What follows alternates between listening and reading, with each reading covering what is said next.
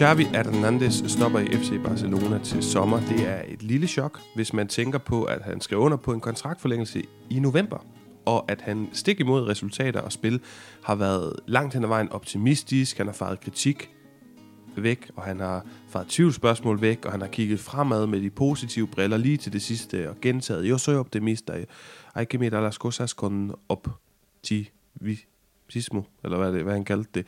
Øh, og faktisk helt frem til pressemødet fredag aften, før den kamp mod Villarreal, der fik bæret til at flyde over, virkede han optimistisk og med fremtiden i sigte. Men det virker måske ikke så overraskende, at han nu er fortid senest til sommer, når man ser tingene nærmere efter. Det er jeg i hvert fald ikke så overrasket over. Og vi har snakket meget om det, Jonas, med Charvi, med negativt foretegn de seneste par måneder, set spørgsmålstegn ved ham, undret sig over nogle af hans dispositioner, været i tvivl om hans sande kvalitet som fodboldtræner. Hmm. Er du overrasket?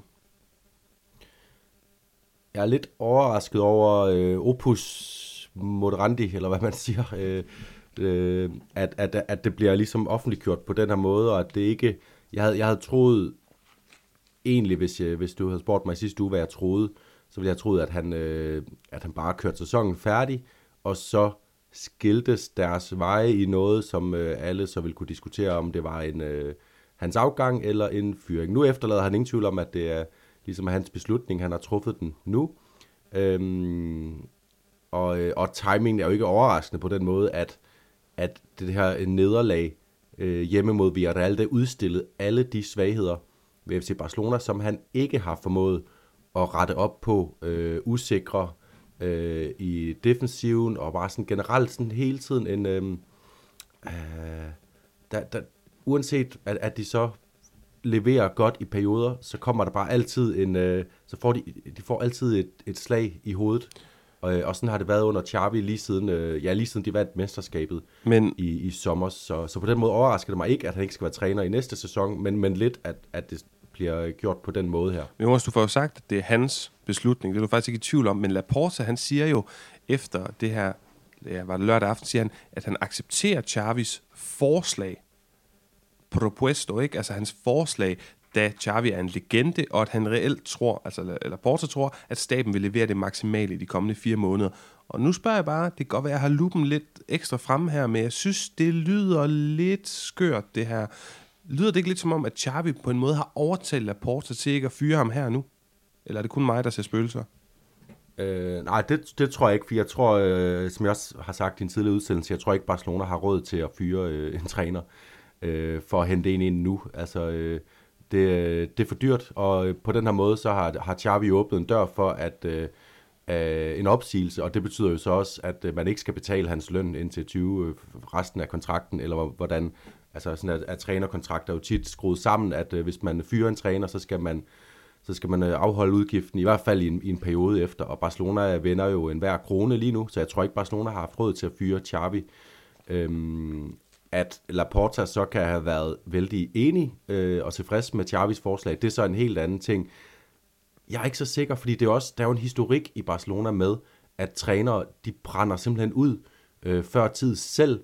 Øh, Pep Guardiola, som jo er den mest øh, succesfulde træner i Barcelonas historie, øh, da vi rammer hans fjerde sæson, så kan man bare øh, begynde at mærke på ham, at han er, at, at han er træt. Han er træt af at, og, øh, Øh, er, det, er det pres, der konstant er, uanset næsten hvor godt man gør det i FC Barcelona, så møder man kritik øh, uge efter uge.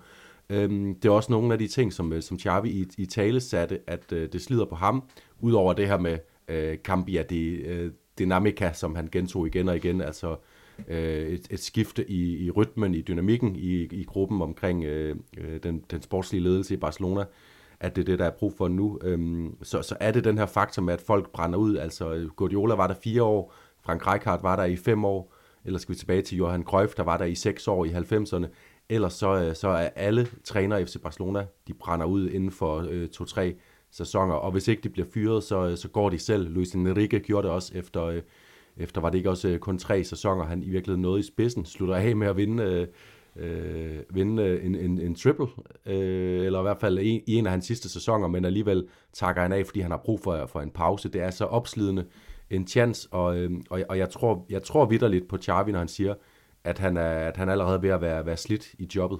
Ja, jeg tror, at Luis Enriquez til de blæt, det er faktisk hans første sæson, hvis jeg husker rigtigt. Ja, det er hans første Og det er jo sæson, det, der er det er så vildt, at han er, han er fyringstruet omkring jul, får lov at blive, og så vinder de så da det er blæt det. Jonas, øh, det er en stor fisk, vi er i gang med at grille, eller hvad man siger. Det, det, det er et stort samtale det her. Lad os, øh, lad os prøve at tage et, et par kortere indspark. Jeg kunne godt tænke mig at høre dig. Jeg kan ikke se Chavis fremtid øh, for mig. Jeg kan ikke se ham træne andre end FC Barcelona. Han er ligesom personificering på Barcelona. Han virker så meget som en klubmand. Kan du sådan helt reelt sådan, kan, kan du visualisere, at han skulle være træner for Wolfsburg, eller Lyon, eller Napoli, eller Sevilla?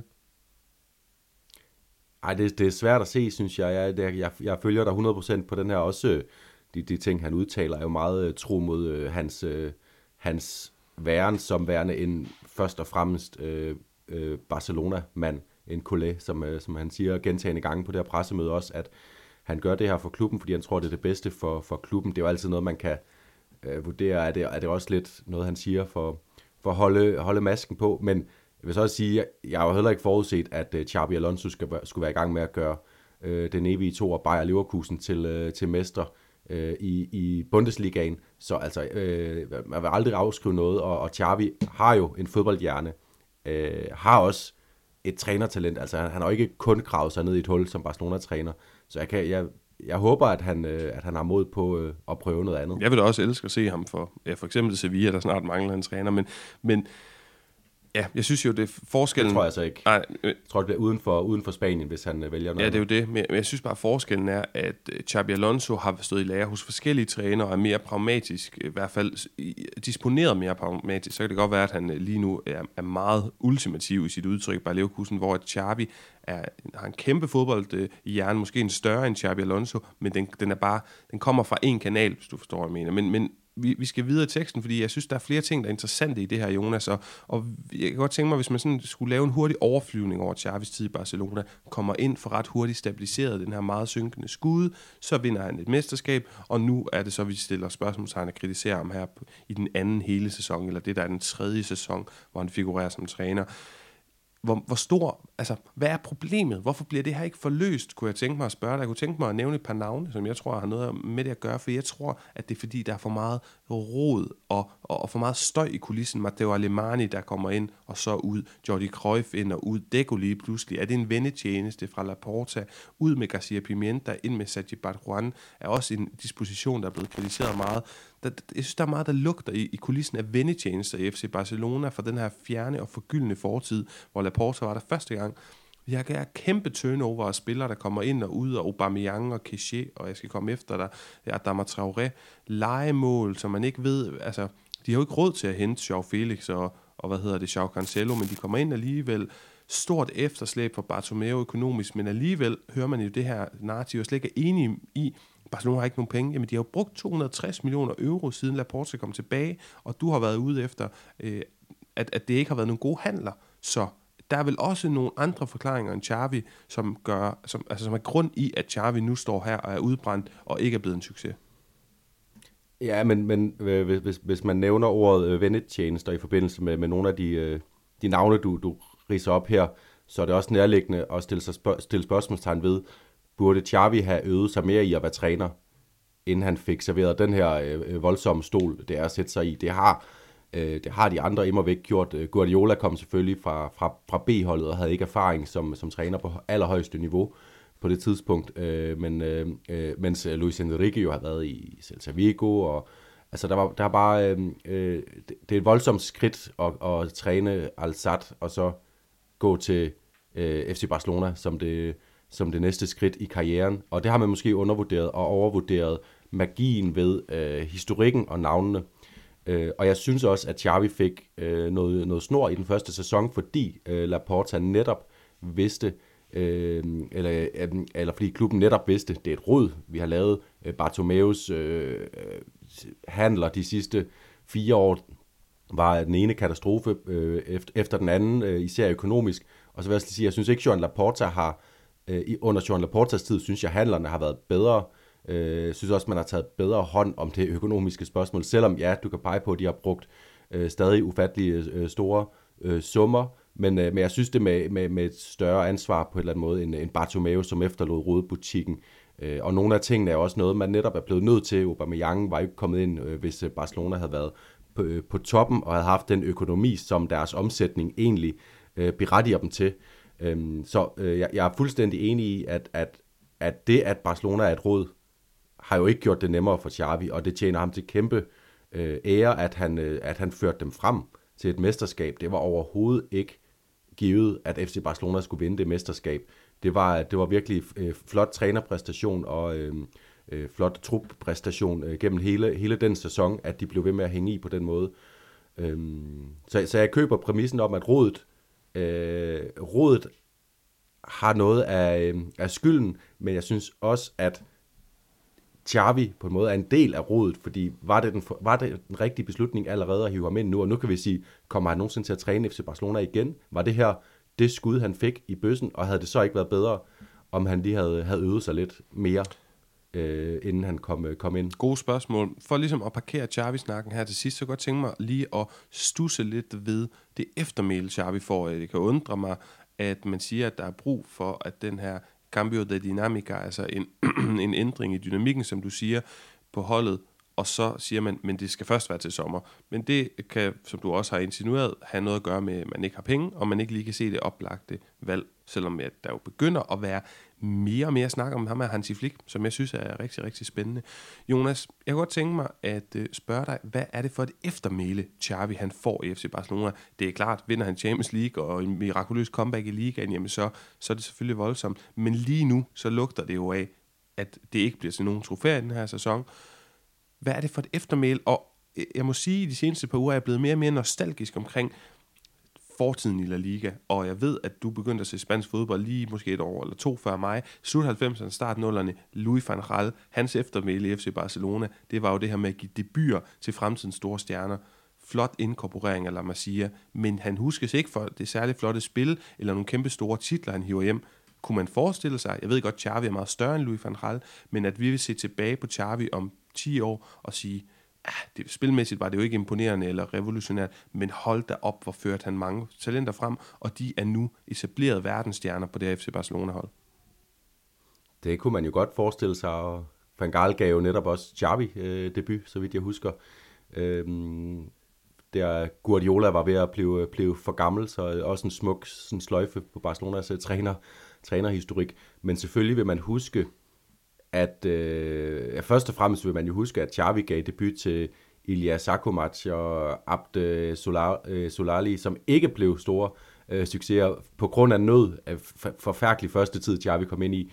Men så har han jo også bare øh, lavet Petri vokse, Gavi, øh, Lamin Jamal øh, lige nu øh, ser ud til rigtigt at tage et, et stød ind og får den øh, og, og har fået et godt forløb af Xavi, synes jeg. Det, det er også det, der er. Øh, vi, har, vi har været kritiske over for Xavi, og det har vi, fordi de ligger, hvor de gør. Øh, det ser ud, som det gør, men der har jo, der, der har jo vidderligt været gode ting øh, for Xavi, og han har også til tider for, formået at balancere det her rod af en trup. For eksempel bare... Øh, øh, Øh, bare senest da, øh, øh, imod Real Betis, hvor, øh, hvor han endelig får sat det rigtige angreb sammen. Øh, Jamal Ferran Torres fantastiske kampe. Han tør skifte Lewandowski ud.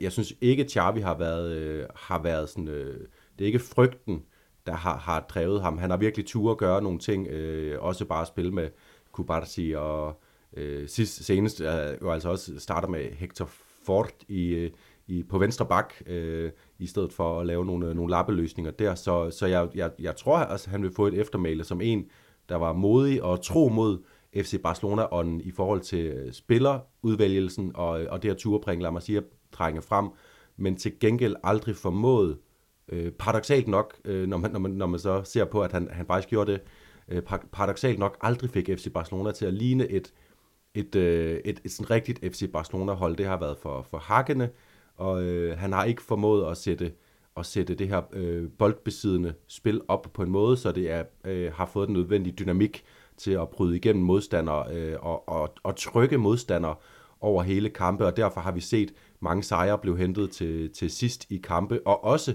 at man mister kontrollen sidst i kampe, hvor man endelig er foran, øh, jo senest eksemplificeret voldsomt, i voldsom grad mod Villarreal, som så blev øh, den sidste kamp, inden han annoncerede sin, øh, sin afsked.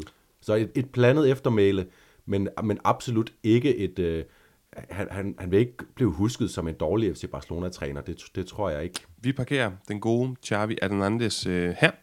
Og så skal vi faktisk lige omkring noget andet, Jonas. Fordi det er jo sådan, at øh, der har været Quadre i midtugen. Og jeg tager bare lige hurtigt igennem øh, resultaterne. Atletic Klub, de, de smadrede altså, Barcelona 4-2 hjemme. Jeg smadrede og smadrede, men det var, det var fantastisk fodboldkamp. Lamin Jamal, Nico Williams og Jan Sanset. Apropos ham, vi har jo prøvet at sammenligne ham et par gange med Bellingham. Måske mere i statur, men en af vores donatorer skrev, Adam Batter, han skrev øh, og sagde, vi kan godt stoppe med at sammenligne ham med Bellingham, fordi han ligner jo selvfølgelig Tobias Rahim vildt meget, og han Set, og det øh, vil jeg sige er, er rigtig godt kaldt. Selv til Vigo tog hjem imod øh, Real Sociedad og blev slået ud, så indtil videre er det altså de to baskiske hold, der er gået videre, Atletic Klub og Real Sociedad. Girona røg ud på en sindssygt underholdende måde. Lidt mere om det øh, lige om lidt. Og så altså øh, Atletico Madrid, der vandt ude over Sevilla 1-0 på mål af Memphis Depay. Men jeg kunne godt lige hurtigt tænke mig at give lidt taletid. Hjemme mod Sevilla Ja. var det dog. Ja, præcis. Hjemme. Sorry. Øhm, jeg kunne godt tænke mig at give lidt taletid til Mallorca, der slår Girona ud. Nærmest sensationelt, Jonas. Øh, 3-2 ender den her kamp. Øh, først er Mallorca foran 3-0, og så er Girona ved at, at komme tilbage i det her opgør. Mål af Kyle Laren, Abdon Prats, og så tæt på, øh, som jeg sagde, comeback af, af Girona. Virkelig underholdende. Kyle Laren i 2024, altså i indeværende relativt nye kalenderår. Seks kampe, fire mål, heraf tre i Copa del Rey.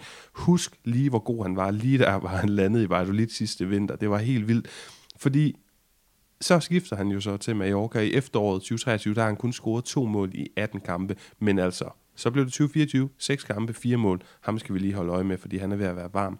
Og så er det jo det her med, Jonas, at Mallorca, de har de har Carl Laren, de har Vedar Morici, de har en ekstremt stabil og erfaren herre ved roret i El Basco Aguirre, og så har de ham med Abdom Prats, som jeg er lidt vild med. Og det er jeg ikke blevet mindre, jeg er ikke blevet mindre vild med ham, efter at jeg et kort interviewede ham her, Alexander Trajkovski. Kan du huske ham, der spillede i OB og Mallorca? Åh, oh, det kan jeg faktisk ikke. Ved du hvad, jeg kan overhovedet heller ikke huske men på et tidspunkt, så sad jeg og lavede en liste over spillere, der har spillet i La Liga og i Superligaen, og øh, der dukkede han op, og så øh, skrev jeg til ham række ud, og spurgte om jeg lige måtte spørge ham lidt ind øh, til blandt andet Mallorca, og det sagde han, at det måtte jeg godt. Så spurgte jeg ham ind til Abdon Prats, som han har spillet med, og han sagde, at bare det at træne med Abdon Prats, det, det, altså man bliver ikke overrasket over de ting, han senere kan gøre på en fodboldbane. Han er mesterligt god som Alexander Trakowski, han skriver til mig. Og så tager han de her træningspas ekstremt seriøst. Altså han er meget, meget kompetitiv, sindssygt stor konkurrencemenneske. Han har en kæmpe energi, en kæmpe arbejdsgiver og sådan et ønske om hele tiden at forbedre sig på små detaljer, som smitter helt vildt af på medspillerne. Altså han er virkelig sådan en kulturbærer og en leder i omklædningsrummet. Og så spurgte jeg også lige Alexander øh, Trakowski ind til Coral som han også har spillet for Mallorca, og han siger, at han elsker den her turnering, fordi at den, den er meget hvad hedder sådan noget, stimulerende, kan man sige det, eftersom at øh, uanset om det er en, på papiret nemmere eller sværere modstander, du har, jamen, så er kampen altid meget intense, fordi der er det her make-or-break element. Han siger, at der er en stor forskel på Copa del og La Liga. Og så øh, spurgte jeg ham også ind til Kubo, som han har spillet med. Den skal vi lige have med, selvom Kubo ikke er så aktuel de her dage. Og han siger, at Kubo er en formidabel fodboldspiller, som kan gøre nogle fuldstændig uforklarlige ting på banen. Og man var ikke et sekund i tvivl om, da man trænede med ham i Mallorca, det var hans spæde start, at han ville blive en La Liga-profil i dag. Så han er altså ikke overrasket over, at, øh, at Kubo er der, hvor han er lige i dag. Og så siger han også, at Luca Romero, som jo lige er kommet til Almeria på lån fra AS Milan, han var der også i den periode. Og uden at jeg nævner Luca Romero, så drager han selv den her sammenligning mellem Taki Kubo og Luca Romero. Han siger, Romero han bliver lige så god som Cooper. Han har et helt voldsomt talent. Altså han bliver en lige så stor profil. Han er en lige så speciel fodboldspiller. Så det kan vi selvfølgelig glæde os til. Det vil jeg bare lige hurtigt forbi, Jonas. Du må også knytte en kommentar til noget fra Copa runden der er gået, hvis du vil, eller også så kan vi springe videre. Jeg gemmer, øh, jeg gemmer den øh, ene kommentar til øh, vores koringer, og så vil jeg bare sige, det er godt nok øh, spændende udsigt. Jeg, altså jeg, jeg kan ikke lade være med at håbe, at vi får en gentagelse af et øh, Basker Derby i, øh, i finalen, selvom øh, altså Atletico og Mallorca må også... Øh, Atletico er favorit til turneringen nu selvfølgelig. Øh, Atletic Klub og Real Sociedad ligger lige efter, og Mallorca som selvfølgelig er den største underdog. Jeg kan ikke lade være med at håbe på en gentagelse af den baskiske finale, fordi hvor vil det være intenst Atletic Klub med alle de her øh, tabte finaler, tabte senest mod Real Sociedad. Jeg, jeg, jeg, jeg er spændt på, om det kan holde sig til at være øh, det venlige derby, hvis, øh, hvis de igen taber en Copa del Rey-finale mod øh, Real Sociedad. Så, øh, så det, det bliver virkelig spændende at følge med i den her øh, turnering, som jeg også øh, nærmest øh, elsker mere og mere for hvert år, der går. Jeg synes, den giver så mange fantastiske øh, historier, og nu Mallorca, som har scoret 19 mål i 22 kampe i, øh, i La Liga, men bare, øh, men bare ved, hvordan man gør det i Copa del Rey med de her fantastiske angriber. Og Abdon Prats, han var også uheldig mod, mod Betis her i, i weekenden. Han er i, i god form, og det er jo helt vildt at forestille sig, at man skulle sidde her i, i januar 2024 øh, og, og, og være i tvivl om Vedat Morici, han er en, øh, en del af Mallorcas øh, øh, gala-opstilling, når de skal spille den her øh, semifinal mod Real Sociedad, øh, starter på hjemmebane. Øh, så luksusproblem for Javier Aguirre, der dog lige skal til at have presset lidt flere mål ud, øh, ud af dem på alle fronter. Ja, på papiret ser det altså spændende ud for Mallorca, som jo kan drømme. Og kan du huske sidste udsendelse, der snakkede vi om det her med, øh, hvad hedder nu, Centenariaso. Hvem var det, der leverede Centenariaso kæppen i julet på Real Madrid for deres 100-års jubilæum i 2003? Det var som jeg husker det, Samuel Eto'o og Mallorca. Så øh, det var det nemlig. Ja, vi var inde på noget af det rigtige, selvom øh, det er jo ikke altid, nogle gange kommer vi til at snakke ud fra en hukommelse, vi ikke lige har eftertjekket, men altså, det var også lige om Copa del Rey, det var en, en lang start, en medias race, men det er altså Jonas Knudsen og Paolo Gustafsson. Vi er 20 minutter ind i udsendelsen, vi nupper lige en lille breaker, og så øh, skal vi quizze, snakke om runden, der er gået med et par fantastiske partidazos og øh, ja, en masse andet på programmet. Det er lige om lidt.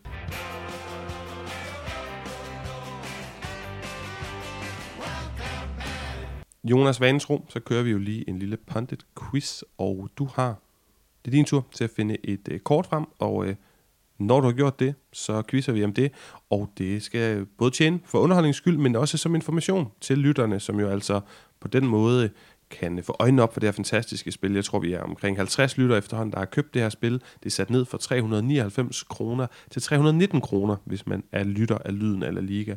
Man kan bare google Pondit Brætspil, eller bruge det link, der er i vores show notes, og så altså skrive i rabatfelt, øh, rabatkodefeltet Lyden 20 med store bogstaver. 2 og 0 bagefter. Nå, jeg glæder mig til at høre, hvad du har fundet frem. Ja, og der taler om en rendyrket hævnaktion, for dem, som lyttede med i sidste uge, så blev jeg bedt om at huske en, øh, en Real Madrid startup-stilling, hvor Casemiro ikke fremgik. Øhm, og øh, og det, det fældede mig lynhurtigt øh, fra 2016, så øh, jeg kravede endnu længere tilbage, 20 år tilbage i tiden. Øh, ældre lyttere vil nok øh, kunne huske, at øh, Ajax var i to Champions League-finaler i midten af 90'erne. Den ene i 95 vandt de, og den anden i 96, den tabte de på straffesparkskonkurrence mod Juventus. Og de her Ajax-hold vil jo også altid blive husket for, at øh, rigtig mange af spillerne gik hen og fik flotte karriere i øh, udlandet, blandt andet i Spanien. Og i Ajax' startopstilling den 22. maj 1996, der var hele syv spillere, som efterfølgende fik en karriere i La Liga. Og øh, der kunne jeg godt tænke mig, at du bare laver en, øh, øh, hvad hedder det, bumleje, eller øh, du, øh, du nævner dem, indtil du, øh, du fejler, og så, øh, så, så botter hornet. Hvor mange kan du få? Patrick Kluivert.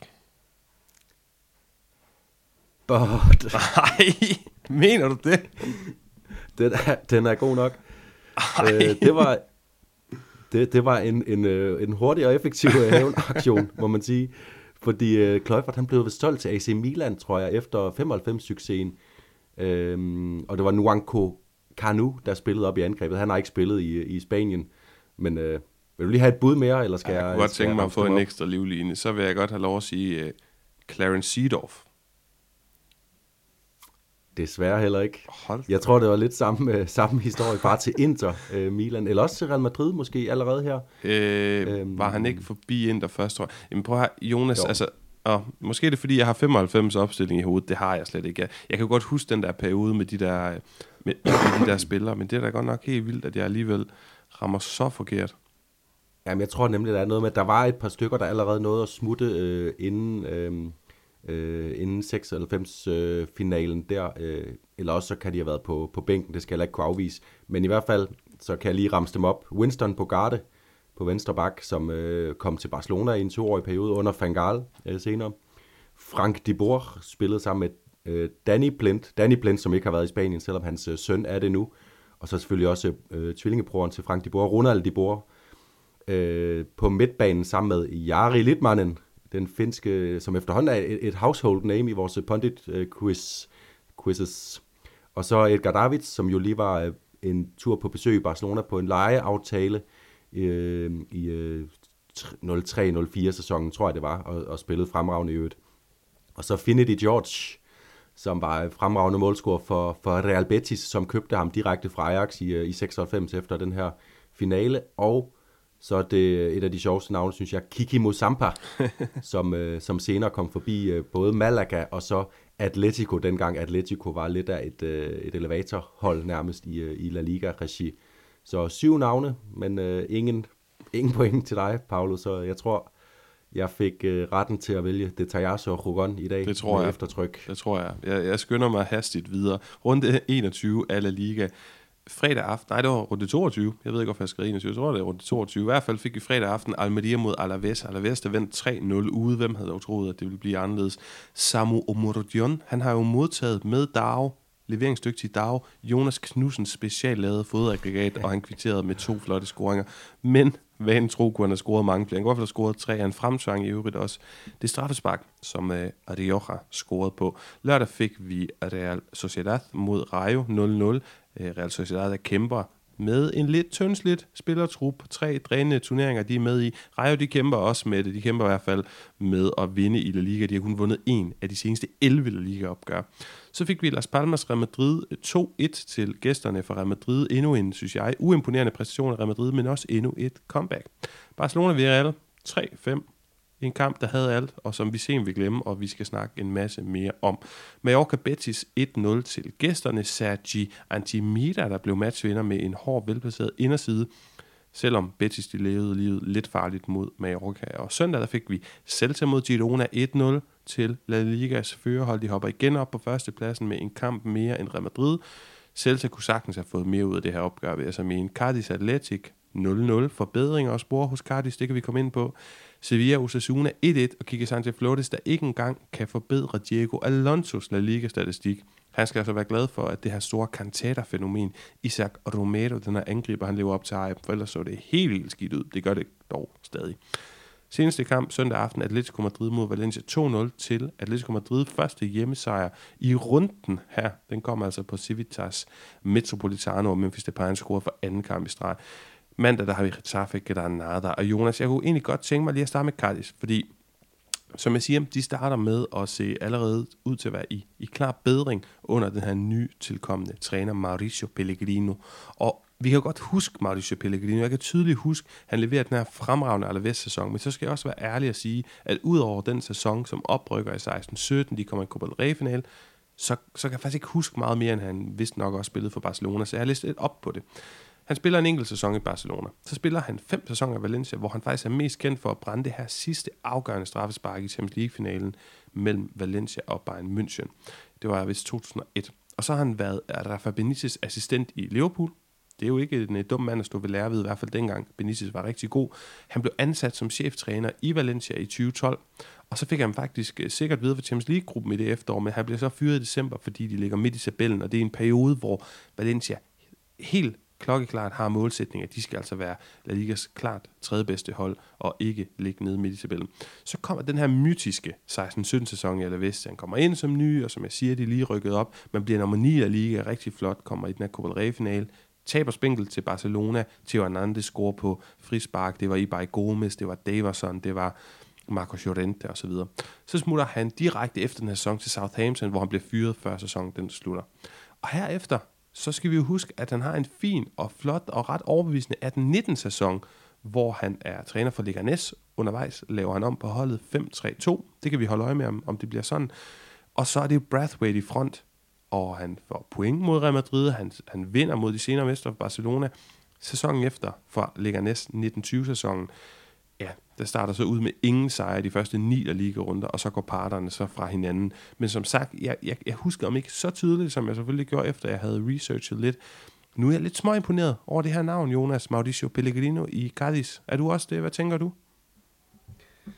Ja, det, det, det er netop lidt blandet, fordi jeg synes også, det er lidt broget øh, historik, øh, også den du, du kan gennemgå her, fordi der er et par gode sæsoner, øh, uomtvisteligt, og et par gode sæsoner i La Liga, hvor jeg også kan huske at have været begejstret og tænkt, at det her var, var det store nye trænernavn. Det tænkte Southampton nok også, da de købte ham fri fra, fra Alaves efter den her, den her flotte, flotte sæson, men, øh, men, men, men siden er det netop kun den der Leganés-sæson jeg synes, man kan, man kan hæfte sig ved, ellers har han altså haft, haft lidt svært ved at, og, øh, og skaffe resultater de steder, han har været, og nok også øh, derfor, han er endt med at skulle en tur tilbage over øh, sundet, skulle jeg til at sige, over øh, verdenshavet til, øh, til, til Chile for, for at træne en periode.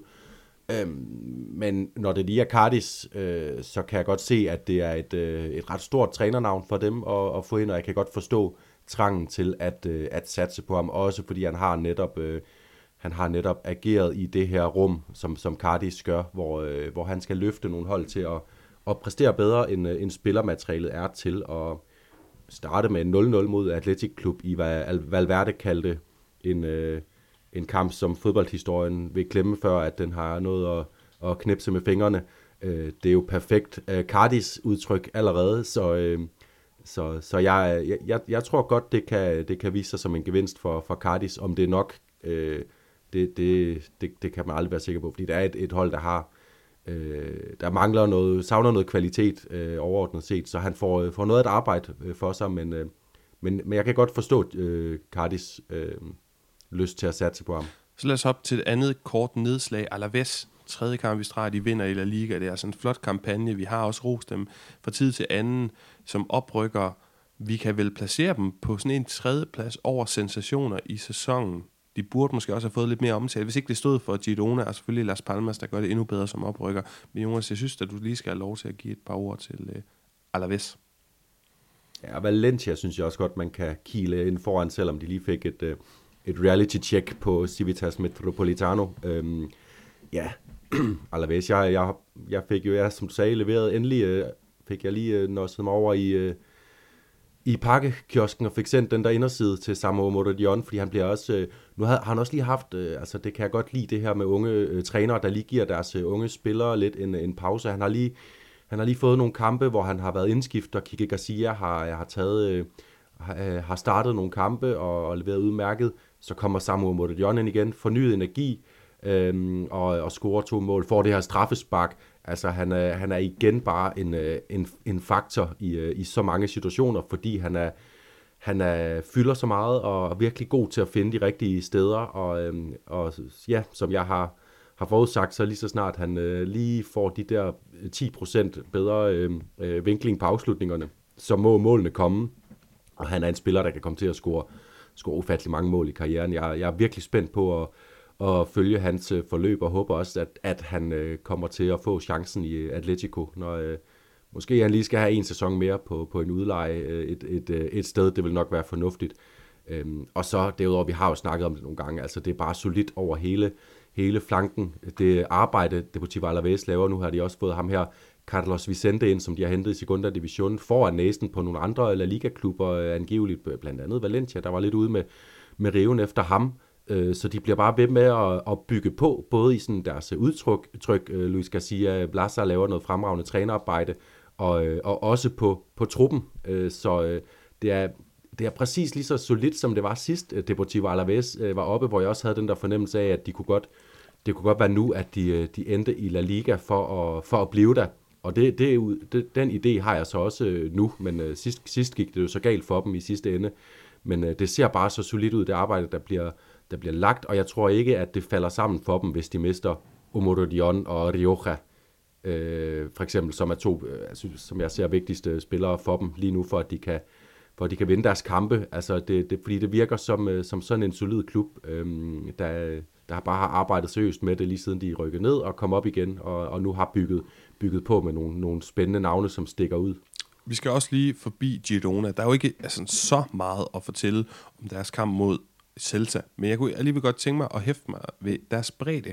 Og som sagt, jeg har altså været inde i et ret nostalgisk hjørne de sidste par uger. Så jeg kommer også til at, at tænke tilbage på det her også relativt charmerende Girona-mandskab i 17, 18, 19 sæsonen. Det var Porto og Pede Pons og Pablo Maffeo og så videre i den her Pablo Machis fembagkæde, og Porto, der sådan tonser op og ned, som, øh, ja, det var, jeg ved ikke, om det var wingback eller sådan mere det sted kandspiller. Nu er han tilbage, anførbindet på, tilbage i klubben, har jo ikke haft så stor succes i Real Retafe. Han har kun kostet halvanden million euro. Han er elsket af fansene. Han er brugbar for bænken, leverer mål og oplæg, har nogle rigtig fine statistikker, hvis du kigger på, hvad han leverer af mål og oplæg per 90. minut, han spiller, fordi han jo ikke spiller så meget. Det er også, synes jeg, Porto en af de her små, men på ingen måde ubetydelige historier, som Gidona leverer i den her allerede legendariske sæson, og jeg tænker også, du er glad for at se Porto tilbage. Ja, absolut, og øh, man kunne have sin tvivl, da de hentede ham, om, øh, om det ligesom var et overstået kapitel, men øh, jeg har aldrig været i tvivl om Portus øh, kvaliteter, han viste også i, i glemt i øh, Real Sociedad, selvom han aldrig løftede sit, øh, sit niveau tilstrækkeligt til at blive en, øh, en fast bestanddel som, øh, øh af, af det hold øh, derop. Øhm, men øh, altså, jeg, jeg, jeg er bare imponeret af, af Gironas bredde øh, generelt for tiden. Nu har de også øh, klaret sig uden Alex Garcia nogle kampe. Nu, øh, nu kunne man give Ivan Martin fik en, en pause her fra start øh, oppe i Vigo. Jankel Herrera er bare gået ind og, og har løftet sig tilbage på det niveau, vi har, har set ham, øh, set ham tidligere her i La Liga efter, efter et lidt, lidt broet forløb med nogle, øh, nogle skader og, øh, og sådan lidt, øh, øh lidt mangel på, på det vante niveau. Øhm, Arnau Martinez går ind og, og vi karrierer i, øh, i midterforsvaret nu i den her kamp. Altså et midterforsvar bestående af Arnau Martinez og Daily Blind, der holder nullet. Det er altså det er magi for mig at se øh, øh, leveret af, af Mitchell ude på, ude på trænerbænken. Så øh, det, det er bare det er, det er ufatteligt, at, øh, at, de, at, de har, at de viser sig at have den bredde, fordi det, det er det, som, øh, som vi snakkede lidt om, øh, især op mod jul, hvor vi kunne se, at nu begynder det også at komme med, med Copa del Rey og så videre, hvor deres trup skal udfordres. De, de røg jo så ud af Copa del Rey, men det er jo ikke fordi, at de bare har stillet med, øh, med Cantera-spillere. Øh, øh, de, har, de har faktisk brugt truppen rigtig fornuftigt, og samtidig simpelthen bare bevaret deres, ja, for øjeblikket førsteplads i, i La Liga. Det er, det er, det, det er imod al, al forventning. Så lad os hoppe til nogle af de øh, store kampe med lidt mere fokus. Lad os øh, tage Las Palmas mod Real Madrid og Jonas. Jeg kan godt tænke mig at starte med lige at hæfte mig ved en, en, en, en lidt mere udførlig karakteristik af Las Palmas træner Garcia Pimienta i de her år, de her øh, dage og uger og måneder, hvor at cheftrænerposten jo kommer til at blive ledig i FC Barcelona, fordi vi har snakket og rost Las Palmas og Garcia Pimienta, og jeg rækket ud til en mand, som ved rigtig meget om Garcia Pimienta, og som har fulgt hans arbejde i øh, ungdomsakademiet hos FC Barcelona, nemlig ham her, Navid Molagai. Jeg, jeg har brugt ham før, mange kender ham, men jeg er ikke så god på at udsende hans efternavn. Og jeg spurgte Navid, hvem er ham her, Garcia Pimienta? Og jeg har fået en ordentlig smør, og jeg har prøvet at kondensere det en lille smule ned. Han siger, Garcia Pimienta øh, er en spiller, som har starter med at komme ind og få på B-holdet mange flere La Masia-spillere ind på holdet, frem for de her erfarne divisionsspillere, der tidligere har været for Barcelonas B-hold. Og på hans første pressekonference, så gør han det meget klart, My intention is to train players. I've been here for many years, and I believe strongly in the Barca way of playing. Og så rykker de faktisk ned, men man har tiltro til Garcia Pimenta, der får lov at og, og hvad hedder det, fortsætte, og hans B-hold det begynder at spille, som hans U19-hold tidligere havde gjort det, fuldstændig efter Barca-bogen. Klassisk 4-3-3, pivot, to interiores, opbyggeligt, tålmodigt. Og et godt eksempel at hive frem, skriver Navid, det er den her mission, han har som træner, rent teoretisk og i praksis, med for eksempel Ronald Araujos udvikling, som han jo altså Ronald Araujo, der spillede under Garcia Pimienta på B-holdet. Han kommer til klubben som et råt talent for Uruguay, og Navid skriver, jeg har aldrig set en så tydelig fremgang fra kamp til kamp, som hos Ronald Araujo under Garcia Pimienta. Så skriver Navid også, jeg husker en kamp mod Levantes B-hold, hvor det Puig flere gange skilte ham ud for at sende en lang bold afsted i Ingemandsland, i stedet for den korte løsning. Men kamp for kamp og måned for måned, så øhm, får han ligesom langsomt tilpasset sig, da han begynder at spille på første hold, er det en helt ny spiller på bolden. Han skriver også, i de sidste to ud af hans tre B-holdssæsoner, der når han øh, finalen og semifinalen af de competitive Segunda Playoffs og taber med de yderste marginaler i begge kampe, og en biased person som Navid vil sige, at det skyldes det uheld. Så skriver han til sidst sådan lidt mere om holdets opbygning, at på B-holdet, der var Garcia Pimenta en mand, som hans målmand var meget engageret. Alle forsvarsspillere kunne spille med bolden. Begge hans backs var offensive, og de mere defensive trænede Mika Marmol og Oscar Mengesa. Han konverterede res, forresten en interior som Nico Gonzalez til pivot med stor succes, øh, og så gav han chancen på første hold, øh, som fik chancen på første holdet. og så siger han, typisk tremands midtbane, en ægte 9 2 kandspiller, der skal udfordre. Kort sagt, øh, Las Palmas så hurtigt er begyndt at spille på den her måde, som Garcia Pimenta også spillede for Barcelonas B-hold, Øh, det er ikke nogen overraskelse. Han er en fænomenal træner, når det kommer til spillerudvikling, og det har han vist hele sin karriere, både som ungdomstræner og seniortræner. At Laporta Company ikke så ham som andet end ungdomstræner og erstattede ham med Sergi Barjuan, en af de mest hjernedøde beslutninger, som Navid har set. Jonas, vi har rost uh, Garcia Pimienta, og for lige at hoppe kort tilbage over i Barcelona-lejren, lugter han ikke af at være et, et, et fornuftigt bud på en, en, en god mand, som stadigvæk kender klubben? Jo, og, øh, og i modsætning til, til Xavi har han samlet så meget erfaring, at, øh, at, øh, at han med nogen, øh, nogen autoritet ikke, altså øh, når man har været B-træner og, og træner for Las Palmas, så er det ikke fuld autoritet øh, som FC Barcelona-træner. Det er, det er noget, han skal, skal stadig øh, kæmpe sig til, hvis han kommer ind i den, den post, men, øh, men i hvert fald har han været ude og samle øh, praktisk erfaring i, øh, i og, og jo også i at spille præcis den her øh, nådesløse spillestil, og gøre det med et hold, som, øh, som jo underdogs i de, i de fleste kampe, de spiller øh, stadigvæk, selvom at de, øh, selvom de overrasker så positivt, og efterhånden har vi jo nogle forventninger til dem. Det er jo stadigvæk øh, øh nyoprykker, der spiller med en forfriskende spillestil. Selv mod Real Madrid gik de op med den her, øh, den her høje bagkæde og ture spille sig ud af Real Madrids øh, øh, forsøg på at, at fange dem i, øh, i, i presset. Så det, det er en mand, hvis, øh, hvis vilje til at, øh, at udføre sine idéer,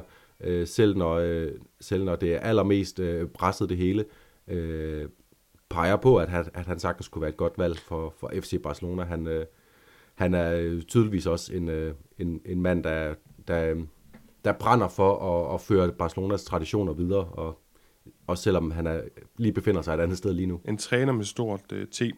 Jonas, jeg tror så ikke, det kommer til at ske, for det er noget med ham og Laporta ikke er på, er på julekort. Men nu har vi i hvert fald fået præsenteret ham godt og grundigt, og tak til Navid for det indspark. Jeg kunne godt tænke mig, hvis vi lige hopper til den her kamp, Las Palmas Real Madrid. Den starter jo relativt hurtigt med, at Rodrigo bliver frispillet, godt nok offside, med en lækker pasning af Dani Ceballos. Og så, så er der sådan lidt tumult mellem ham og øh, Valles. Og så bør Rodrigo vel få rødt kort, fordi han slår jo direkte ud kan godt være, at han ikke øh, øh, er ved at give det sidder en kæberasler til Vajes, men intentionen er der. Han slår ud efter målmanden, og sidste runde, sidste uge, der snakkede vi rigtig meget om, om de her de her tre var-situationer, som går Real Madrids vej, som jeg jo, hvis jeg kort skal opsummere det, synes ingen af dem er teori ved højlys dag, men nogle af dem er mere eller mindre kontroversielle. Det var derfor, vi sådan ret hurtigt kaldte dem tre gange 50-50, jo altså groft skitseret. Den her synes jeg ikke er 50-50. Jeg synes, det er teori ved højlys dag. Rodrigo skal smides ud her, skal han ikke det? Jo, og øh, det, kan ikke, det, det kan ikke være rigtigt, at det skal bero på en vurdering af, at de ikke synes, han er særlig god til at, at bokse. fordi det må, det må være det, de har vurderet. Ej, det der er simpelthen for, for slapt. Øh, altså, så må du lige ramme ordentligt, hvis du vil have et rødt kort. Altså, øh, ja, det, det er en skandaløs vurdering, fordi hvad er præcedensen, man sætter? Altså, må man gerne slå? Må man gerne løbe rundt og slå, fordi man bliver fornærmet? Øh, det, er, det, det er, ja, altså, og, og lige præcis ugen efter, at der har været den her øh, genopblusning, øh, som jo altid kommer på et eller andet tidspunkt i løbet af en sæson, øhm, øh, i anti-madridista-retorikken og øh, øh, beskyldningen mod dommerkomiteens øh, øh, organiseret centralisme og, øh, og favorisering af, af Real Madrid-konspirationerne, øh, så er det dybt uheldigt, at lige præcis den her, fordi det er jo en, en textbook var situation. Det, øh, dommeren, altså, dommeren kan sagtens have vendt sig om øh, i, i forventning om, at nu sætter målmanden spillet i gang, så jeg skal op og finde min nye position på midtbanen. Færre nok, han ikke ser det, men, men at VAR ikke går ind og, og anbefaler ham at se den her igennem, det er en katastrofe, og det, øh, jeg kan godt forstå, hvis øh, La Liga-holdene bliver mere og mere bekymret og det er jo også det der med, Jonas, det siger så meget om det spanske mediebillede, og hvorfor man selv lige skal huske at have en ballast med, når man kigger på det spanske mediebillede og lader sig inspirere af, hvad der bliver snakket om. Den her situation, den har slet ikke fået noget i nærheden af så meget omtale som sidste uge, men i fornemmer jeg på din opfattelse, og altså også min egen er, at det her det er mere kontroversielt. Så det er sådan et godt eksempel på, at øh, man kan altså ikke altid tage det for gode varer. Det er helt pålideligt, hvad der bliver snakket om, og hvad der ikke gør. Ej, og det er måske også fordi øh, øh, Garcia Pimienta ganske enkelt har holdt sig bedre i ro. Altså Garditano var jo meget agiteret både under kampen og efter kampen. Øh, i, øh, i Almeria-kampen øh, på Banabeo her øh, for en uge siden, og, og der, der var mere ro omkring den her kamp. Øh, øh, jeg, jeg, jeg synes heller ikke, det var ikke sådan, at der var øh, vedvarende hårde protester fra Las Palmas-spillerne. Øh, kampen kom videre, øh, og derfor så er det måske lidt mere øh, øh, glemt på en eller anden måde. Ja, det må man sige, men øh, lad os prøve at hoppe videre til... Hmm, jeg har et spørgsmål ud for Real Madrids defensiv, fordi på statistikken i La Liga har de haft en rigtig god defensiv. Så kommer overskiftet Supercopa, og man indkasserer 10 mål i de seneste fire kampe før den her Las Palmas kamp, så bliver det så 11 mål i fem kampe med den, og det er jo i gåseøjne kun et af målene, som Barcelona har stået for, altså mange mål, der vælter, vælter ind, blandt andet Almeria og så, så selvfølgelig Atletico Madrid. Vi har snakket om det her med Nacho, er, gør det ikke så godt, Rydiger hmm, er sp- sindssygt stærkt spillende, men mangler de en tredje mand, der kan gå ind og vikariere en gang imellem. Øh, venstrebakken Frank Garcia, gør det rigtig godt, men er jo ikke pålideligt defensivt. Og så skal vi slet ikke glemme, at målmandsposten jo, ja, der er også de her spørgsmålstegn ved Lunin, som jeg synes står en god kamp. Kepa, som også har nogle problemer, det er i hvert fald ikke Thibaut Courtois. Har, har, de, har de et problem i defensiven? Lyver de her flotte eller ligatal? Øhm, jeg vil sige både og, fordi øhm, vi, vi har jo set dem være i, i voldsomme problemer, men man kan sige lige præcis Atletico-kampene, som jo, som jo vejer meget i de, øh, i de tal, du, du opremser for januar, der var jo også bare tale om, øh, om, om totalt åbne fodboldkampe med, med en åben slagudveksling, og det er, det er nogle gange mere kampens karakter, end det er forsvarernes øh, kvalitet, der, der gør, at kampe øh, ender sådan, og det, og det sker simpelthen bare nogle gange i fodbold, at, at tingene åbner sig op. Øhm, jeg synes jo så, at, at for eksempel i den her kamp ser, øh, ser både Nacho og Rydiger udmærket øh, Øh, stabile ud. De, de bliver overspillet et, et, par, et par gange, øh, også i forbindelse med målet. Jo, det er et, et, fremragende, et fremragende mål, flot veludført angreb. Øh, så, så jeg synes heller ikke, man kan snakke om, at, at der er fejler Real Madrid-forsvaret i, i forbindelse med det mål.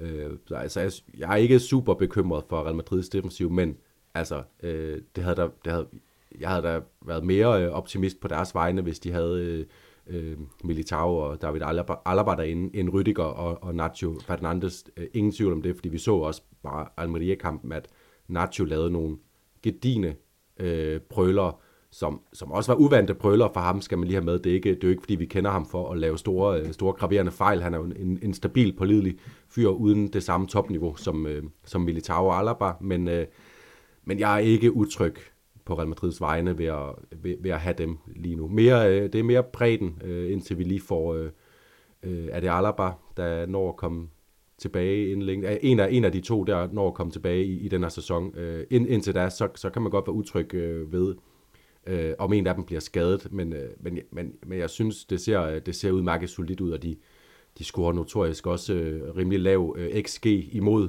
øh, Real Madrid, øh, blandt andet også måske øh, man kan tilskrive noget af den her øh, firmands midtbane, som, øh, som på trods af, det er meget offensivt indstillede spillere, der er der, øh, polstre, polstre tingene og, øh, og gode i, i, i første presset osv. Ja, jamen det, det er dejligt at høre. Tak for hjælpen, fordi jeg, jeg havde brug for lige at blive sporet lidt ind, og jeg har faktisk også et andet ting, jeg godt tænke mig, at du lige hjælper mig med, fordi mm, den her kamp, den forløber så sådan, at, øh, at øh, så får, hvad hedder det, Kammervinga spillet en flot bold til Vinicius, der scorer, og så scorer Chouameni på sin fødselsdag, og Real Madrid virker igen skarp på de her døde bolde, og de har jo også nogle fysiske pragt eksemplarer i Kammervinga, Chouameni og Valverde og Bellingham og Rydik og Vinicius, altså alle sammen spillere, vi kan karakterisere som stærke, ekstremt hurtige, og så overraskende gode tekniske. Men min anke har ligesom hele tiden været, at der ikke er det samme touch og kontrol, som, som vi har kendt Real Madrid under Modric og Kroos i den her epoke. Måske er du ikke så bekymret som jeg, Jonas. Man kan sige, at altså, jeg skal jo også bare klappe i, når jeg ser Kammervinger ligge øh, med sådan et flot touch, den der bold til øh, Vinicius. Men du, øh, det kan være, du kan hjælpe mig med, om jeg skal være bekymret for manglende sådan touch på, og for meget, for meget fysik og for lidt kontrol på den her midtbane og det her Real Madrid-udtryk. Nej, det synes jeg ikke. Nu, nu, nu kommer vi også lige fra en kamp, hvor øh, Øh, Dani Ceballos, Brahim Diaz og Toni Kroos spillede sammen med, med Kammervinga, og jeg synes jo, Kammervinga har et, et fremragende, en fremragende øh, teknik. Altså han er, han er, øh, jeg, jeg, jeg har tosset ham også både hans, øh, faktisk hans touch og hans drive med bolden, som er uforligneligt. Øh, også i Real Madrid-truppen. Ah, okay, Fede Valverde kan godt være med. Øhm, jeg, jeg synes, at, at spillerne har tilstrækkeligt med, med, med teknik, på trods af, at øh, også som netop Fede Valverde, på trods af, at vi måske mere snakker om hans øh, dynamik, hans bevægelighed og hans øh, evne til sådan at komme, komme med i, øh, i, øh, i kontra, kontrastødene, så synes jeg ikke, hans, øh, hans, hans touch fejler noget. Øh, Rüdiger er ikke den mand, jeg vil vælge til at føre bolden frem i, øh, på mit øh, hold, der kandiderer til at, at vinde, øh, vinde Champions League og, og La Liga. Øh, men, men slemmere er det øh, trods alt heller ikke, og han er faktisk blevet bedre til det, synes jeg. Han er, han er, han er vokset lidt ind i, ind i La Liga også, nu har han jo øh, fået rigtig mange kampe i streg efterhånden, øh, og det synes jeg godt, man kan se. Han, øh, han, er, han er bedre tilpasset, øh, mere... Øh, mere sikker, øh, sikker i sin eksekvering i, i opspilsfaserne, så øh, ej, jeg synes ikke, der er nogen grund til at faktisk at være bekymret, for må vi jo så komme frem til for, for noget som helst, øh, hvis, man, øh, hvis man sidder og holder med Real Madrid. Det skulle lige være, øh, om, øh, om der bliver ved med at være mål i øh, Vinicius Bellingham, øh, fordi øh, hvis de tør ud, så er det svært at se, øh, hvor det skal komme kontinuerligt fra. Øh, i de, øh, i de afgørende kampe. Ja, vi kunne snakke om Rodrigo, der måske ikke er inde i den bedste periode, efter virkelig har steppet op i de, seneste, øh, de sidste måneder af 2023. Men Jonas, vi skal videre i programmet. Vi skal videre til Barcelona mod Villarreal. Vi håbede på underholdningen af kamp, som i første opgør i den her sæson mellem de to mandskaber, og det fik vi. Og Marcelino, der før kampen var den træner med flest kampe mod FC Barcelona, uden en sejr i ligaen nogensinde, jamen han fik sin sejr i en historisk kamp. Første gang Barcelona de indkasserer fem mål i en hjemmekamp i ligaen i mere end 60 år.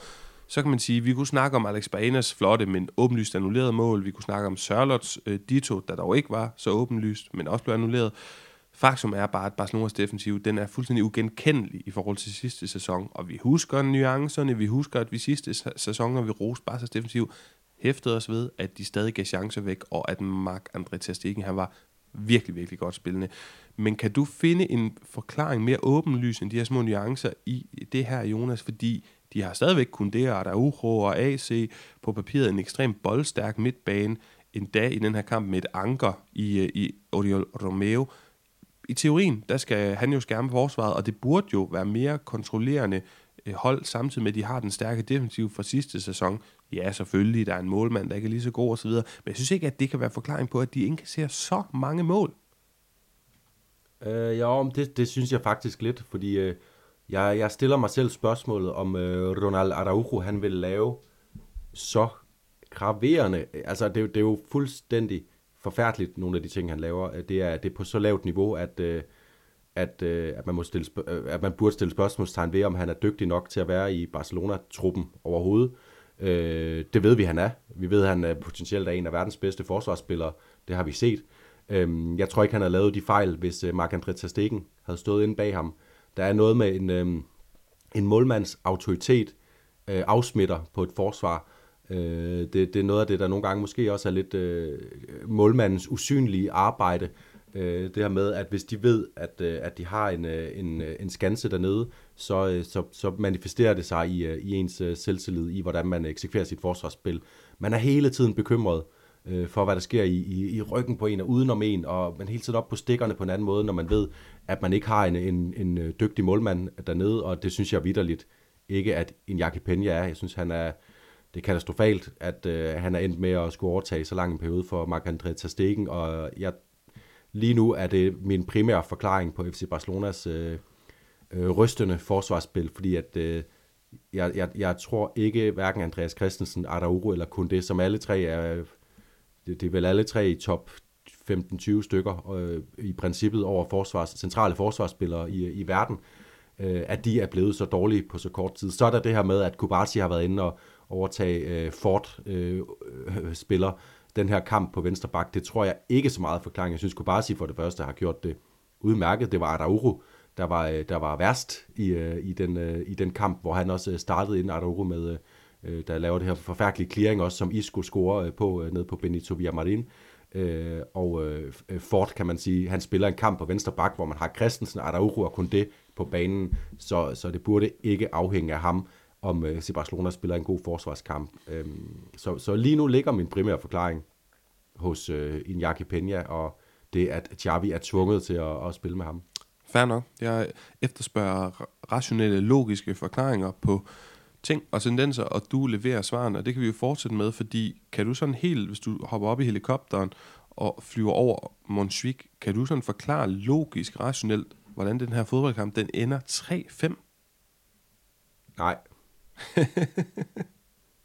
Men du må gerne have lov at gøre forsøget, eller i hvert fald fortælle, hvad du, hvordan du så den her fodboldkamp, fordi hold da op.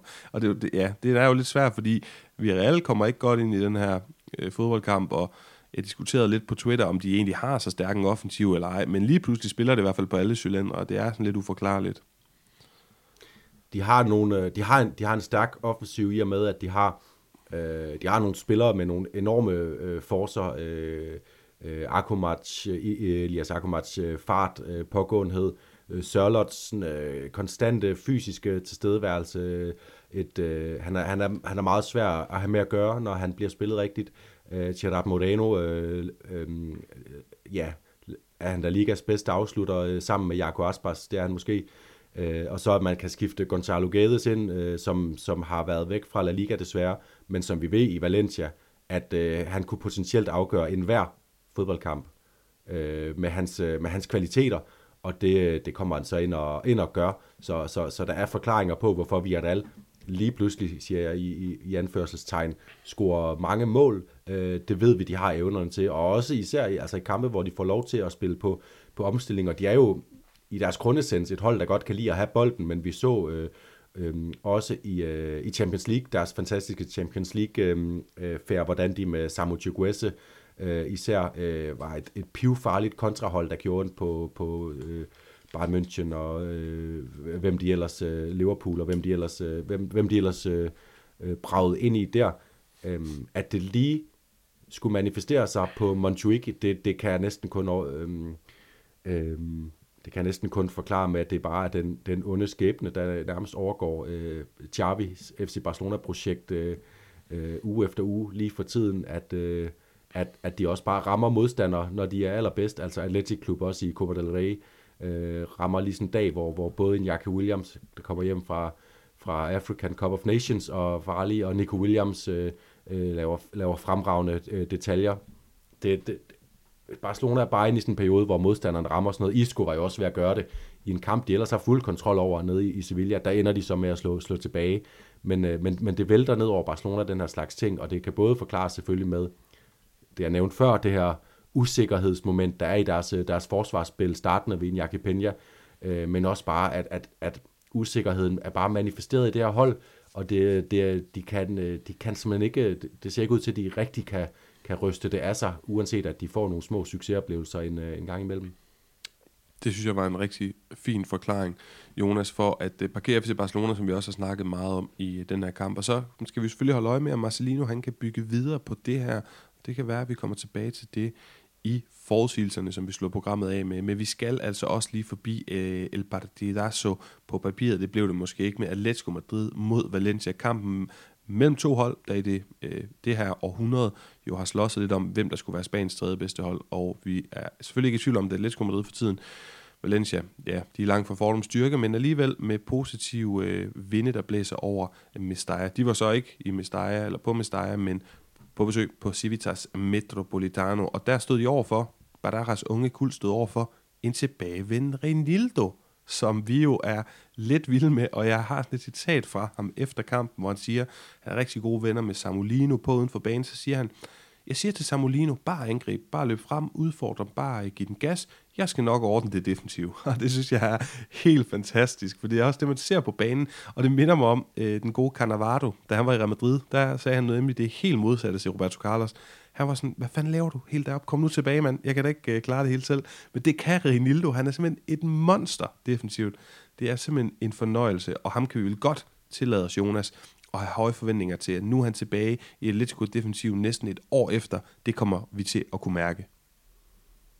Ja, og man kunne se, øh, der var nogle øh, berørings, øh, øh med, øh, boldberøringsmæssige udfordringer i starten af, af kampen, men ellers så spiller han sig bare fremragende op, og han, øh, han, han spiste jo øh, øh, Fran Perez øh, med, øh, med hud og hår. Altså, der var ikke meget tilbage af Fran Perez, da han lå sig udskifte efter, efter 55 minutter. Ellers en spiller i, øh, i, i stor form. Så øh, ja, det er, det er meget, meget, meget tiltrængt for, øh, for Simeone at få Reinildo ind. Også selvom det er jo der øh, på den venstre side af, af, af tre, tremandsforsvaret der, at øh, Mario Amoso faktisk har været for mig det, det mest opløftende element i uh, Atletico Madrid-defensiven den her sæson, så er Reinildo en, uh, en spiller med et, øh, især i defensive aktioner, øh, højere niveau, synes jeg, end, øh, end Hermoso.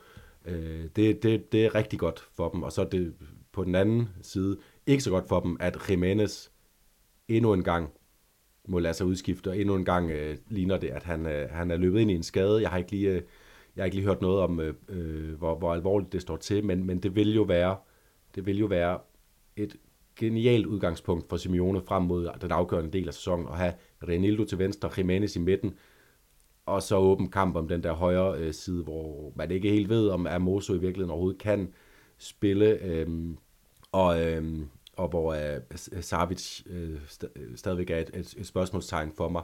Men øh, Renildo ind, det er virkelig gode nyheder for, for Simeone og Atletico. Og så må man bare sige, det var nu øh, Renildo spiste Perez med, øh, med hud og hår, det gjorde Atletico også bare med Valencia. Altså det var tydeligt, at de var øh, et, et ungt hold på besøg på et øh, kæmpestort stadion mod en, øh, en, en modstander, der var, øh, der var dem øh, overlegne i, øh, i alle spillets øh, facetter. De, de fik ikke for alvor et, øh, et ben til jorden, Valencia. Ja, og Valencia er det efterhånden ikke så mange af deres spillere, som overhovedet var der sidste sæson. Der har vi jo snakket om det her helt fantastisk imponerende arbejde, Badara leverer med, med de her kæmpestore ind- og udslusninger og B-holdspillere, som jo nærmest udgør, jeg ved ikke, høje procenter af den her trup. Men det jeg vil sige med det, det er bare, at øh, de, de få, der var der sidste sæson, de kender jo Samuelino, for det var der, han var øh, på græs, og øh, blev en rigtig spændende spiller, som viser det nu for Simeone, og får scoret der 1-0 mål, og bare spiller rigtig godt. Og jeg er helt tosset med Samuelino, og vi skal bare en anden Samu, nemlig Samu Omorodion. Han er jo også Atletico-spiller, han er bare udlejet til Alaves. Har du lyst til lige at prøve at fantasere lidt med mig om Atletico Madrids øh, offensiv i fremtiden? Det ser da vanvittigt spændende ud. Meget, meget specielle fodboldspillere, som, som jeg tænker kan blive en kæmpe tandpine for alle former for forsvar. Ja, og jeg synes også, Pablo Barrios leverer sin bedste kamp sådan i, øh, i det øh, spilfordelende. Han så meget mere dynamisk ud, end jeg har set ham øh, tidligere, så, så ham synes jeg også godt, man kan begynde at, at skrive på som et spændende navn til, øh, til fremtiden. Øh, det ser vildt spændende ud, som jeg, som jeg lige sagde, da vi rundede Alaves. Jeg tror ikke, det er næste sæson, Samu Modedion skal komme hjem. Jeg tror, han skal have brug for en sæson mere, så han øh, kan modtage flere pakker fra, fra Odense med, øh, med øh, indersidestiver. Men, øh, men øh, potentialet er åbenlyst, og Samolino, han udfylder jo nærmest allerede sit potentiale. Kan han blive endnu bedre, så bliver han jo en, øh, så bliver han en, en, øh, en verdens, verdensstjerne, og så kan man kun glæde sig til at se øh, øh, Brasilien med både øh, Savio og Samolino. Hvem, fanden, øh, hvem skal man lige vælge der? Og er der overhovedet plads til, til nogen af dem? Fordi det kan, det kan blive to øh, kæmpe stjerner i øh, venstre siden øh, i fremtiden for Brasilien. Ja, de skal lige slå Vinicius af, og måske Rodrigo, men det er rigtigt. Det er med. Ja, men de er, jo, de er jo blevet mere mobile nu, kan man sige. Ja, det er rigtigt. Jonas, lad os lige, inden vi hopper på den sidste breaker, lige prøve kort sådan at hmm, stusse lidt over, eller spekulere lidt i, Atletico Madrid er store favoritter, Sergio Copa del Rey er meget enig, at de har kun vundet den en gang under, under Simeone, da de slår, øh, det er hans første trofæ, som jeg husker, det er 12-13 sæson, de slår, som vi snakker om sidste episode, hvis jeg ikke husker forkert, øh, José Mourinho's Real Madrid med den her Copa del finale hvor jeg tror, der er et rødt kort til Ronaldo og så videre, og så videre.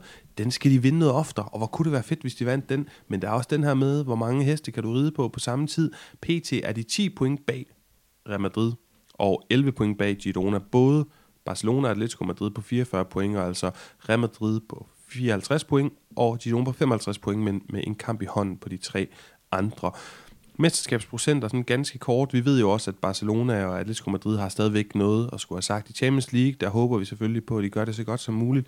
Men jeg er jo nok på, at øh, vi er ved at være der, hvor vi siger 90% sandsynlighed for, at, at Real Madrid eller Girona vinder mesterskabet, og så kan man fordele de procenter. Meget mere har jeg altså ikke at give til Atletico Madrid og Barcelona. Er du, ja, jeg ved, du er uenig, men hvor meget uenig er du?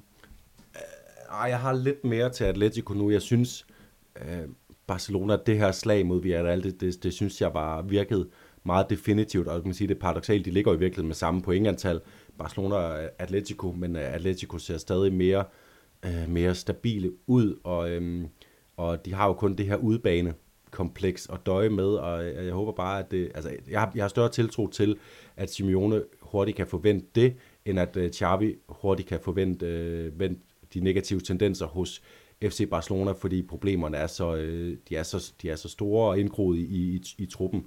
Så øh, jeg giver Real Madrid 70 procent. Altså jeg synes, de, øh, de, ser, de ser ustoppelige ud, fordi de vinder kampe, uanset hvordan, hvordan de gebærder sig, øh, som Mitchell også ud at sige, øh, efter, efter Gironas øh, sejr på, i Celta. Vi kæmper, vi slider og slæber for at vinde de her kampe, og Real Madrid, de vinder bare med et fingerknips. Øh, det var selvfølgelig lidt karikeret, og måske også en lidt, øh, lidt taktisk øh, spil for at lægge lidt pres over på Real Madrid fra Mitchells side, men der, der er jo noget om snakken. De ligner, at de bare vinder, uanset hvad de gør Real Madrid. Så 70% til dem, og så øh, 15% til, øh, nej, øh, 20% til Girona. Hvor meget har jeg så tilbage at komme? 7% til Atletico Madrid og 3% til FC Barcelona ender jeg så på.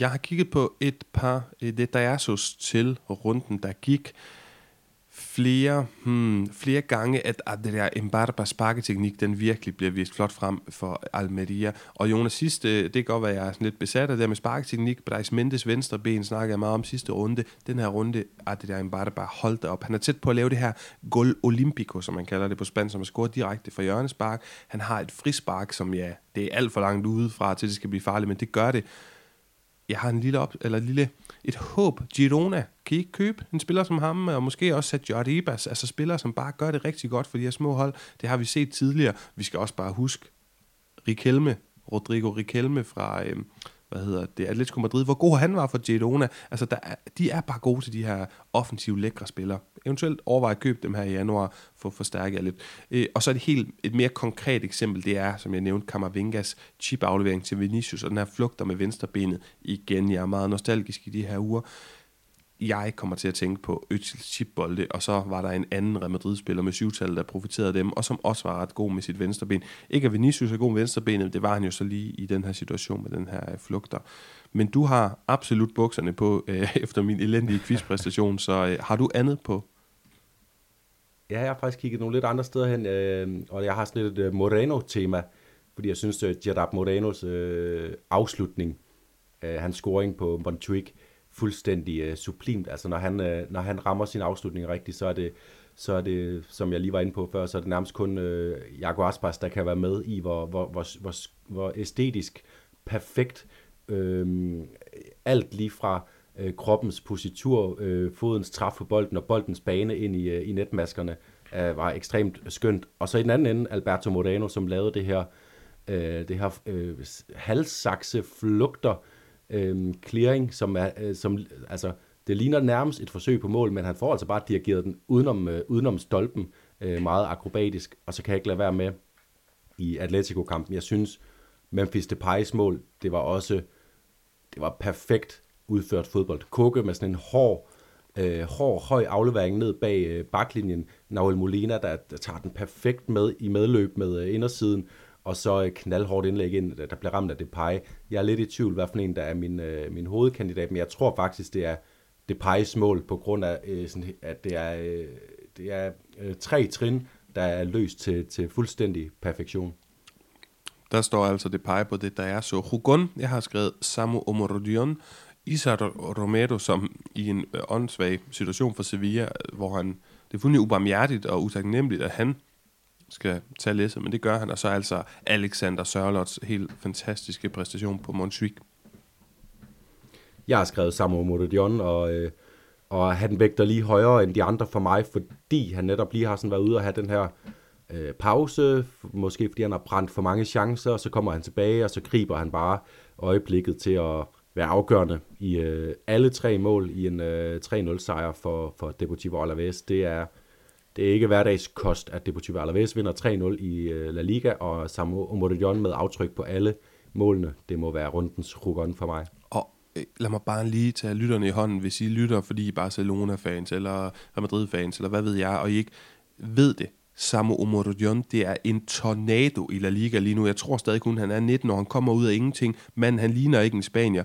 Hverken altså på nogen som helst måde sin kropsbygning eller noget som helst, men han spiller for det spanske landshold. Han er ejet Atletico Madrid og han er i gang med i en ung alder, og, og, og simpelthen fuldstændig smadrer diverse La Liga-forsvar. Og det er rigtigt, han har selvfølgelig ikke den der konsistent, eller hvad hedder det, konsekvente præstation i sig, men det er jo helt uhyggeligt. Altså det, det, det, det er nærmest som at se et eller andet Håland-agtigt fænomen. Selvfølgelig bare meget mere råt, men potentialet, det er helt skyhøjt, og det er fantastisk spændende at sidde og følge med. Jeg tror heller ikke helt selv, jeg har forstået det nu, men hvor er han bare spændende, og hvor er det en fed, øh, hvad hedder det, revelation, åbenbaring, vi har fået i La Liga i år.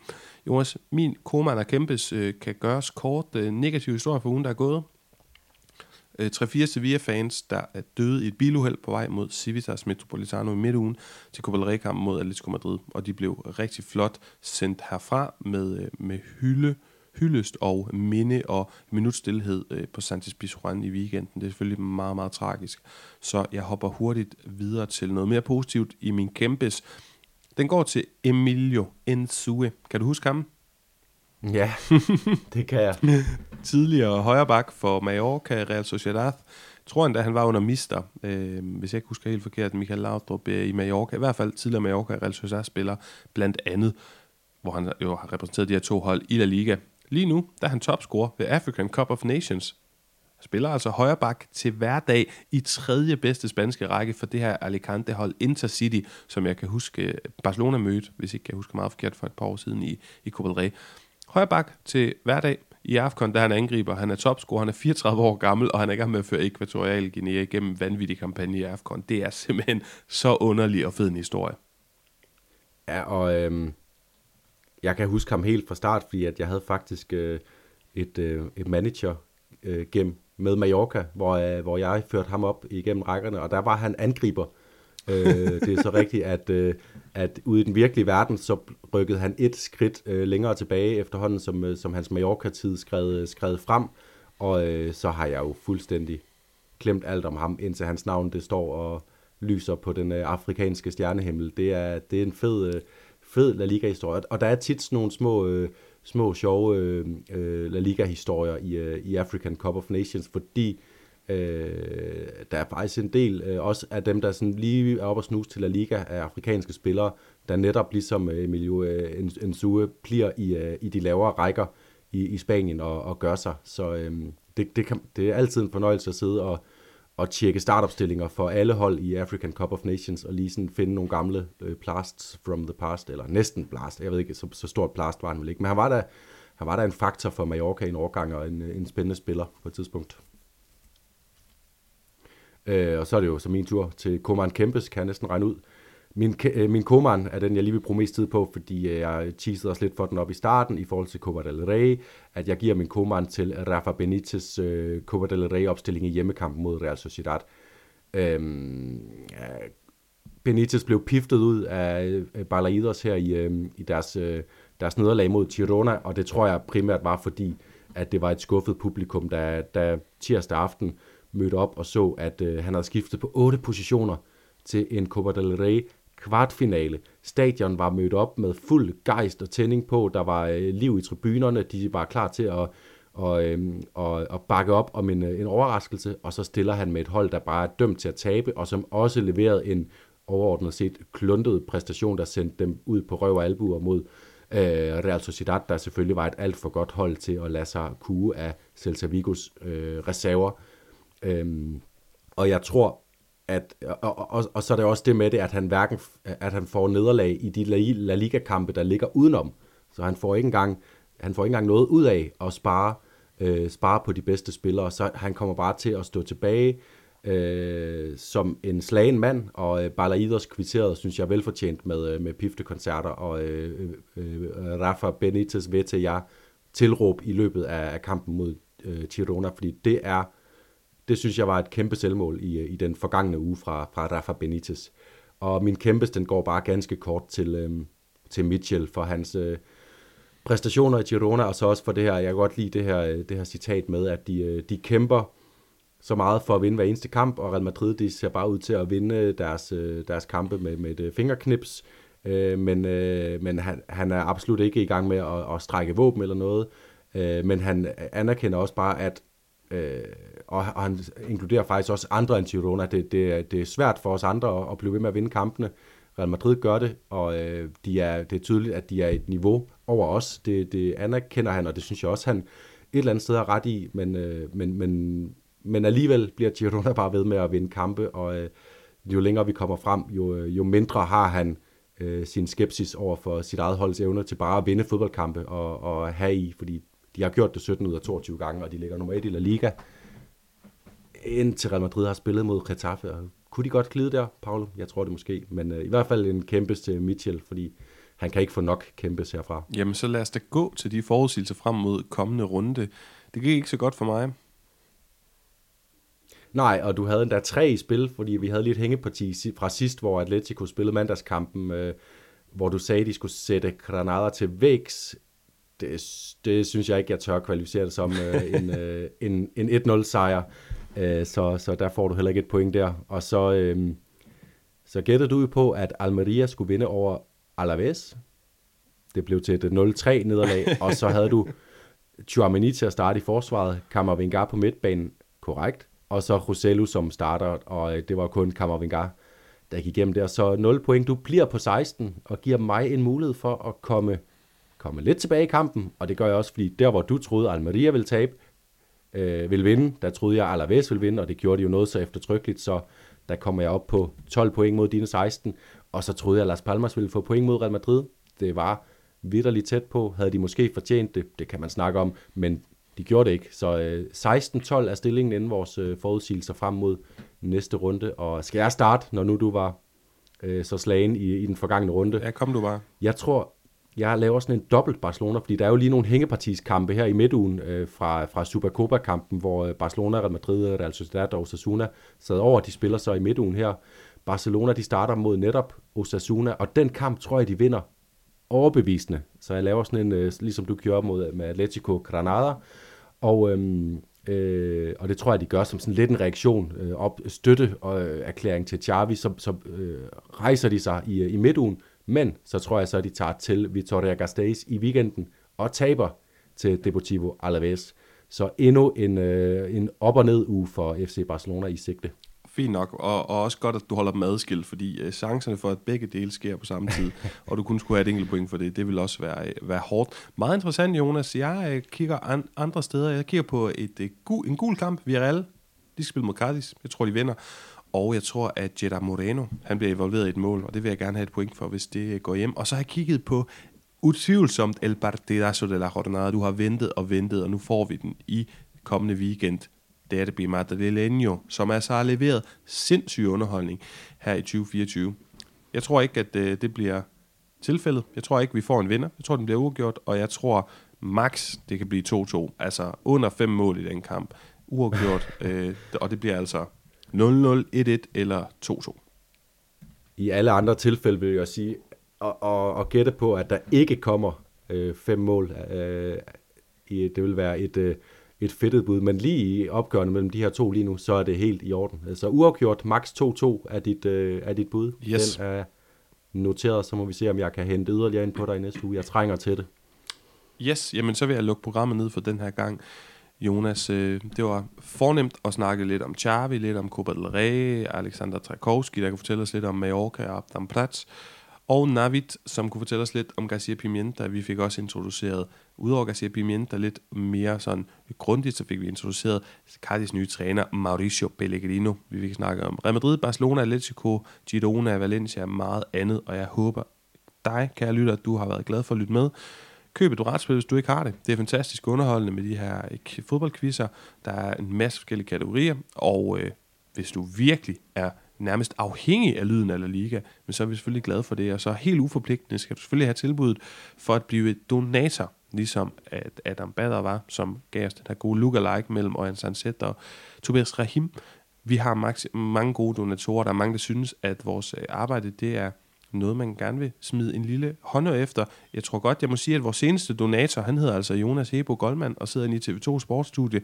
Tusind tak til ham og til alle jer andre, der donerer frivillige beløb inde på den her portal, der hedder tier.dk. Du kan bare søge på lyden eller Liga, og så tier, så kommer det op der, og så kan du altså donere et helt valgfrit, uforpligtende beløb per episode, som vi udgiver. Var det ikke det, der skulle siges, Jonas, eller har jeg sagt noget forkert? Det var mægtig flot, og øh, god uge til alle La Liga-elskere, der får kampe hver dag, frem til vi øh, høres ved igen næste mandag. Vi bliver forkælet, vi glæder os, og vi lyttes altså ved igen på mandag. Ciao.